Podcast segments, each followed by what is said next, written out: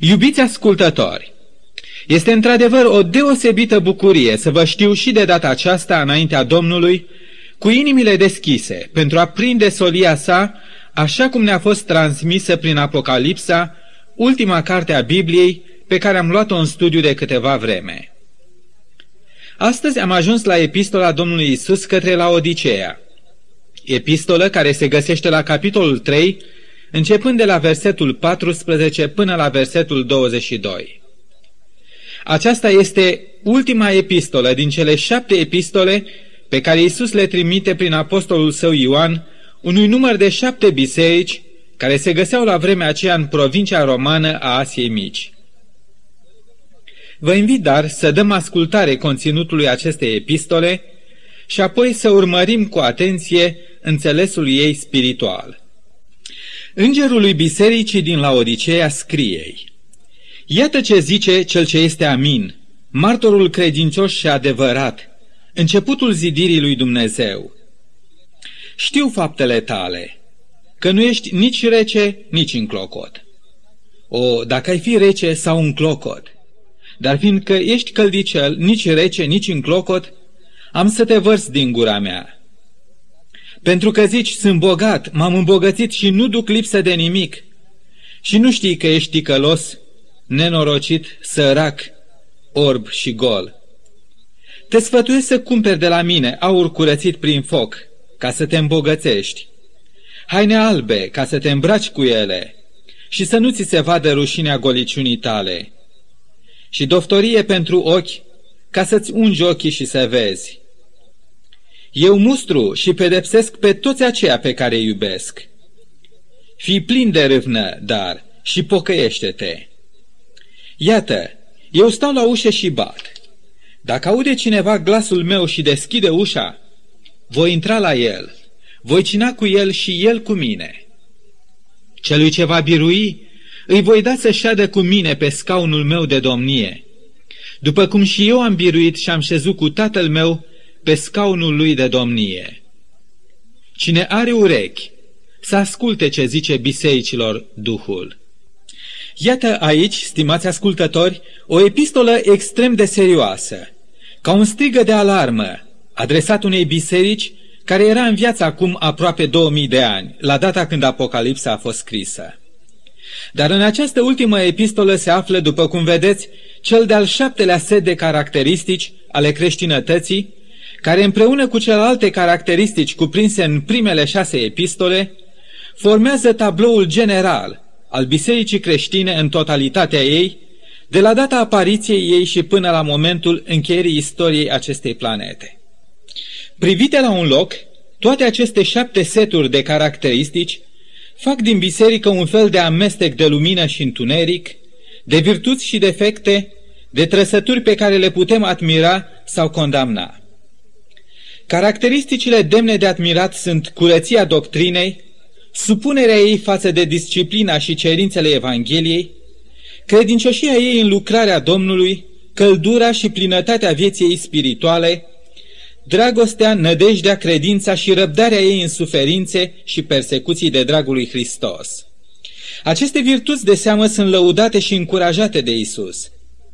Dar pe de altă parte, în biserica sa Isus descopere și trăsături rele, aspecte negative ca răcirea vieții spirituale, lipsă de iubire, ușurătate în ce privește disciplina, tendință spre misticism, lipsă de zel în lucrarea Domnului și, așa cum reiese din epistola către la Odiceea, o stare de încropire vretnică de plâns.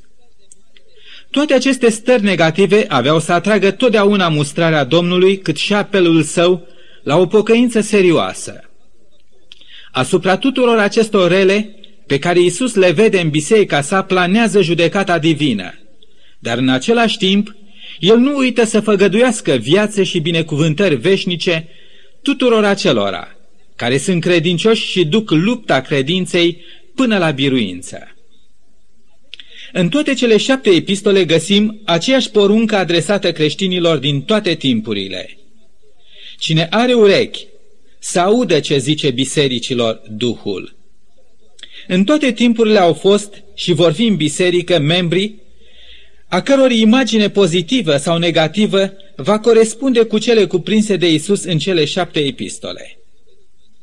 Dar mai mult decât atât, această succesiune de șapte biserici și șapte epistole sunt o indicație clară a caracteristicilor a șapte perioade succesive din istoria creștinismului, de la vremea apostolului Ioan până la încheierea tuturor lucrurilor.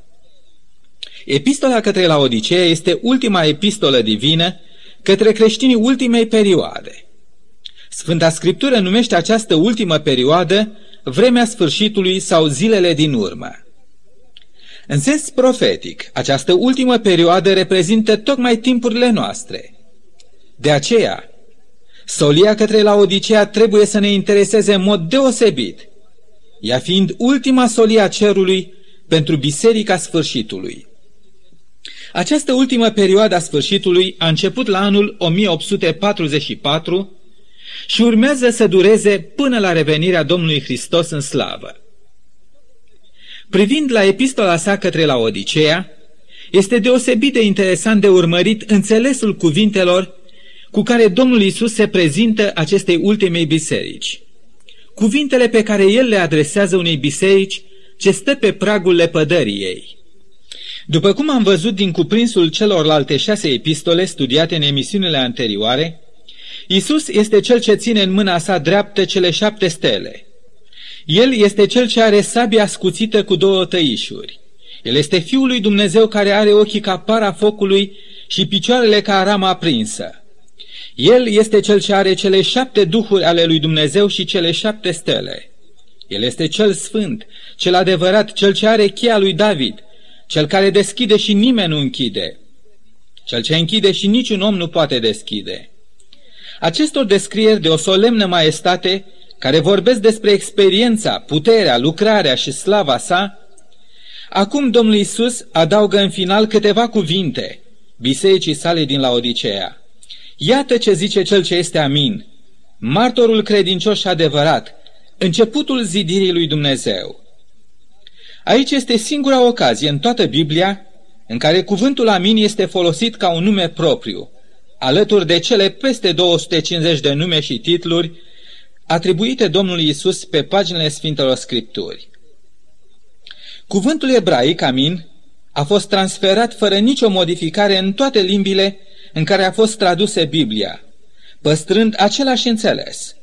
Ideea de bază a acestui cuvânt exprimă fermitate, stabilitate, statornicie.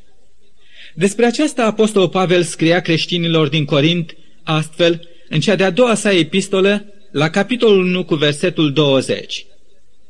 În adevăr, făgăduințele lui Dumnezeu, oricâte ar fi ele, toate în el sunt da, de aceea și amin pe care îl spunem noi prin el, este spre slava lui Dumnezeu. Amin înseamnă este adevărat sau așa să fie, indiferent de cât de mare este numărul făgăduințelor lui Dumnezeu. Ele sunt confirmate în persoana Domnului Isus și numai prin el acestea își găsesc împlinirea în viața noastră. Personalizat de Isus, cuvântul Amin face din Fiul lui Dumnezeu un fel de garant suprem al tuturor adevărurilor pe care El le-a rostit. Atunci când așezăm cuvântul Amin la sfârșitul unei predici sau al unei rugăciuni, acel cuvânt înseamnă încheiere, final. Aici, în epistola către la Odiceea, numele Amin exprimă faptul că Isus, prin această epistolă, încheie toate apelurile sale către biserica sa și că după această solie, el nu mai are nimic de adăugat. Acesta fiind ultimul său apel, mai înainte ca timpul de har pentru mântuirea oricui să se încheie. După acest apel nu va mai fi auzit niciun alt apel. Divinul Amin nu va mai rosti nicio altă solie bisericii sale luptătoare. Aceasta înseamnă că toți aceia care astăzi resping solia către la Odiceea nu vor mai auzi niciodată o chemare divină la pocăință și mântuire. Iisus mai este numit aici, în această epistolă, martorul credincios și adevărat. Aceasta face ca și ultima sa solie către biserica sa să fie tot atât de credincioasă și de adevărată. Pentru că aceasta este și starea spirituală în care el dorește să fie biserica sa din această ultimă fază a istoriei. Trei lucruri se cere de la un martor credincios și adevărat, și anume, primul, să fi fost un martor ocular, vorbind astfel din proprie cunoștință. Al doilea, să fie competent în a reda tot ceea ce știe. Al treilea, să fie dispus să depună mărturie adevărată cu privire la tot ceea ce s-a întâmplat, fără nicio exagerare sau omisiune. Când Isus vorbește bisericii la Odiseea, bisericii sale de azi, el este deplin încredințat de adevărul cuvintelor sale. Aceste cuvinte ne privesc pe noi, privesc starea noastră. De aceea trebuie să acordăm deplină atenție cuvintelor lui căci de atitudinea noastră față de această solie va depinde în final soarta noastră veșnică. În această epistolă Domnul Isus mai este numit și începutul zidirii lui Dumnezeu. Acest nume nu se referă la Domnul Isus ca fiind prima persoană pe care Dumnezeu Tatăl a adus-o la existență în necuprinsul său univers, ci mai degrabă Ideea este că Isus este originea, promotorul creațiunii, ziditorul tuturor lucrurilor văzute și nevăzute. Bisericii sale de azi, Isus se prezintă nu numai în poziția de creator, ci și de mântuitor, dornic de a renoi viața spirituală a membrilor ei. Da, creștinătatea zilelor noastre trebuie să cunoască în Isus adevărata putere a nașterii din nou, singura putere care poate produce azi făpturi noi în Hristos Isus. Căci dacă este cineva în Hristos Isus, este o făptură nouă. Cele vechi s-au dus. Iată că toate s-au făcut noi. Felul în care Domnul Isus alege să se prezinte bisericii sale din vremea sfârșitului constituie o adevărată mustrare, cât și respingere a oricăror idei evoluționiste și materialiste. În această generație de necredință și scepticism, când mii și mii de așa ziși creștini au ajuns să se închine creaturii și nu creatorului, Iisus trimite o solie bisericii sale, anunțând în auzul tuturor că El este creatorul și susținătorul tuturor lucrurilor. Tocmai de aceea și solia sa specială pe care El dorește să o adreseze prin biserica sa, către toți locuitorii pământului, sună în același ton cu epistola către la Odiceea. Această solie specială se află la Apocalipsa, capitolul 14, cu versetele 6 și 7. Și am văzut un alt înger, care zbura prin mijlocul cerului cu o evanghelie veșnică, pentru ca să o vestească locuitorilor pământului, oricărui neam, oricărei seminții, oricărei limbi și oricărui norod. El zicea cu glas tare, Temeți-vă de Dumnezeu și dați-i slavă, și închinați-vă celui ce a făcut cerul și pământul, marea și izvoarele apelor. Privită cu atenție, epistola Domnului Hristos către biserica sa, de acum 2000 de ani din la Odiceea, este de fapt o teribilă denunțare a stărilor de lucruri din creștinătatea zilelor noastre. În termeni generali, această stare este descrisă prin cuvintele Nu ești nici rece, nici în clocot. Dar fiindcă ești căldicel, nici rece, nici în clocot, am să te vărs din gura mea. Laodicea era pe vremuri o cetate așezată în preajma unor izvoare de apă termală, așa că expresia vărsării acelei biserici din gura Domnului, din cauza temperaturii ei spirituale încropite, trebuie să fi fost prea bine înțeleasă de membrii creștini ai acelei cetăți antice. Dar ce are de a face această epistolă cu Biserica Domnului Isus din zilele noastre, pentru care la Odiseea stă ca un simbol? Pentru care motive așa de grave ar merita creștinătatea din această ultimă generație o denunțare atât de lipsită de menajamente din partea Domnului și apoi o amenințare așa de categorică, am să te vărs din gura mea. Probabil că dacă am fi frecventat serviciile de cult ale bisericii de atunci din Laodicea, mai mult ca sigur că n-am fi găsit nimic care să ne lase impresia că starea acelei biserici ar fi atât de gravă. În acea cetate se dezvoltase o renumită școală medicală care, printre alte tratamente, se făcuse cunoscută pentru fabricarea unei alifii de ochi. Aici se aflau vestitele țesătorii care produceau materialul din care locuitorii cetății își croiau hainele lor, de care erau atât de mândri. Pentru aceasta foloseau ca materie primă lâna unei specii de oi de culoare neagră. Dar la Odisee ajunsese plină de faimă pentru bogățiile pe care locuitorii ei le dețineau. Așezată la intersecția trei mari căi comerciale, la Odisea a devenit într-un timp foarte scurt un mare centru financiar și comercial. Orașul acesta era orașul milionarilor. Cetatea aceasta era așa de bogată, încât, potrivit cu rapoartele istoriei, locuitorii la Odisei au refuzat ajutorul din partea guvernului atunci când o parte din oraș a fost distrusă în urma unui cutremur. Deoarece cetatea la Odisea era atât de bogată, este posibil că și membrii bisericii creștine de acolo să fi fost niște oameni bine înstăriți. Acea biserică era foarte posibil să fie avut un local foarte somtuos, un cor bun alcătuit din cele mai talentate persoane și un pastor pe măsura membrilor acelei biserici, foarte rafinat în ce privește pregătirea sa scolastică și foarte ales în ce privește manierele sale. Locuitorii cetății erau bogați și nu făceau niciun secret din aceasta.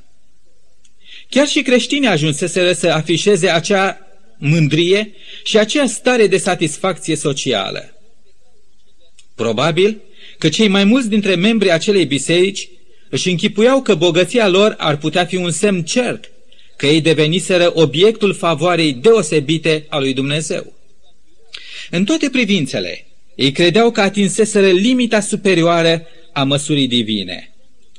Să ascultăm cu atenție cuvintele aceluia care devenise un fel de purtător de cuvânt al întregei biserici. Sunt bogat, m-am îmbogățit și nu duc lipsă de nimic.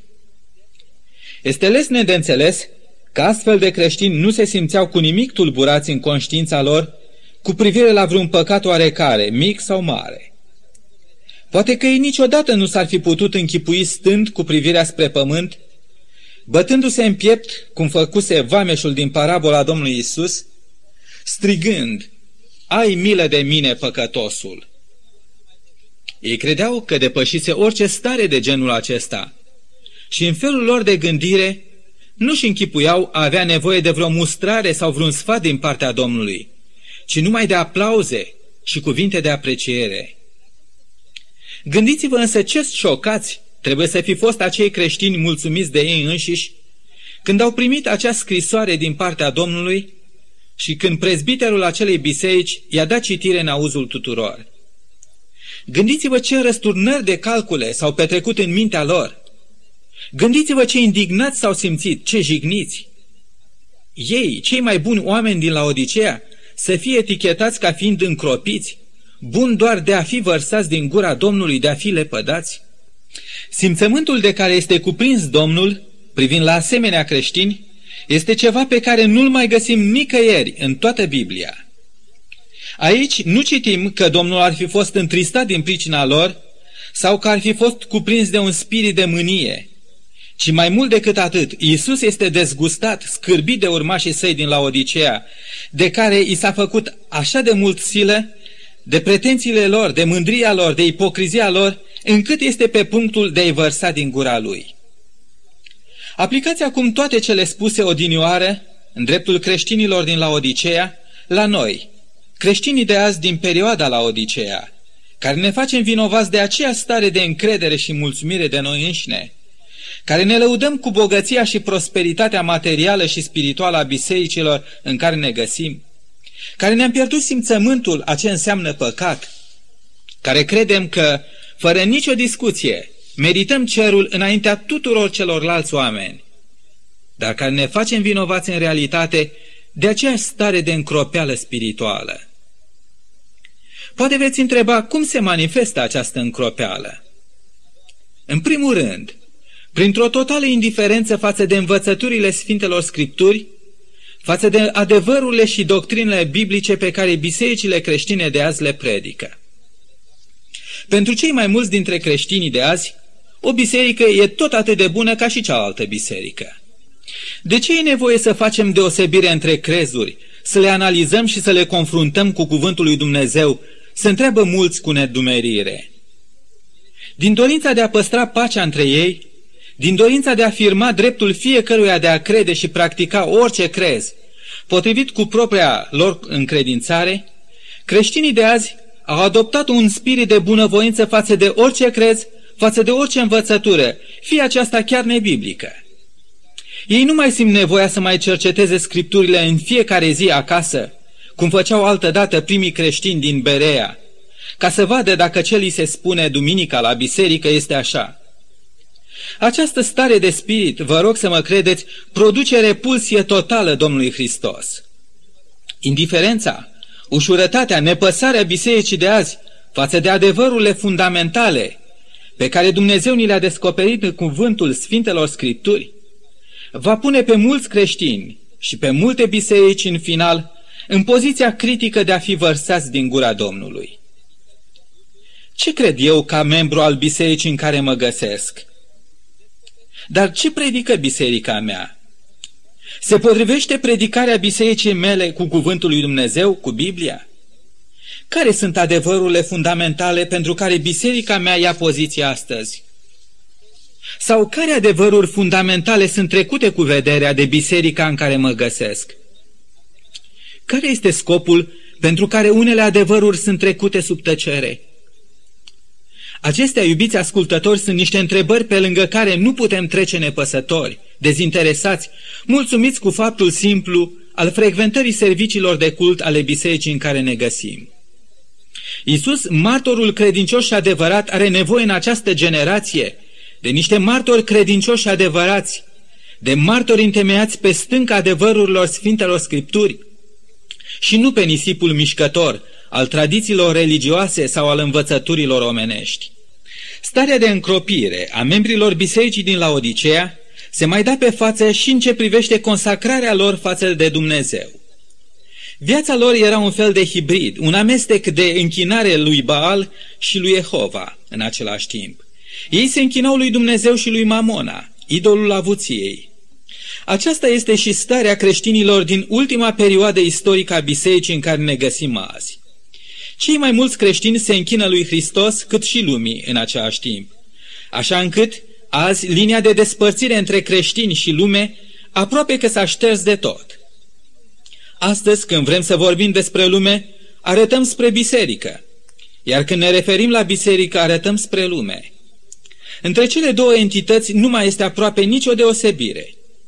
Biserica încropită a devenit o parte integrantă acestei lumi, deoarece ea iubește și se închină la aceleași lucruri pe care lumea le iubește și la care ea se închină. Banul, moda, plăcerile, distracțiile și goana și lupta după putere. Biserica din Laodicea era încropită într-un chip atât de jalnic și în ce privește zelul, pasiunea trăirii ei, în ce privește consumul ei de energie pentru cauza Evangheliei. Ea era inertă, apatică, indiferentă. Acesta este încă un simptom grav al suferinței spirituale care a cuprins Biserica lui Hristos din zilele noastre. Aș dori să continui, dar regret atât de mult că trebuie să mă opresc aici. Sper însă, iubiți ascultători, că Domnul îmi va da harul de a continua în emisiunea viitoare această paralelă nespus de dureroasă și îngrijorătoare între biserica din Laodicea și biserica de azi. Sper că nimeni dintre dumneavoastră nu veți alege să lipsiți la acea întâlnire cu martorul credincios și adevărat, care dorește să vă adreseze ultima sa solie de har. Fie ca până atunci un duh de cercetare și îngrijorare să pună stăpânire pe inimile dumneavoastră, să vă trezească și să vă ajute să gândiți la mântuirea dumneavoastră cu frică și cu tremur. Și înainte de a ne despărți, doresc să vă predau mâinii Domnului, dorin tuturor, cât și familiilor dumneavoastră, binecuvântările cerului. Amin.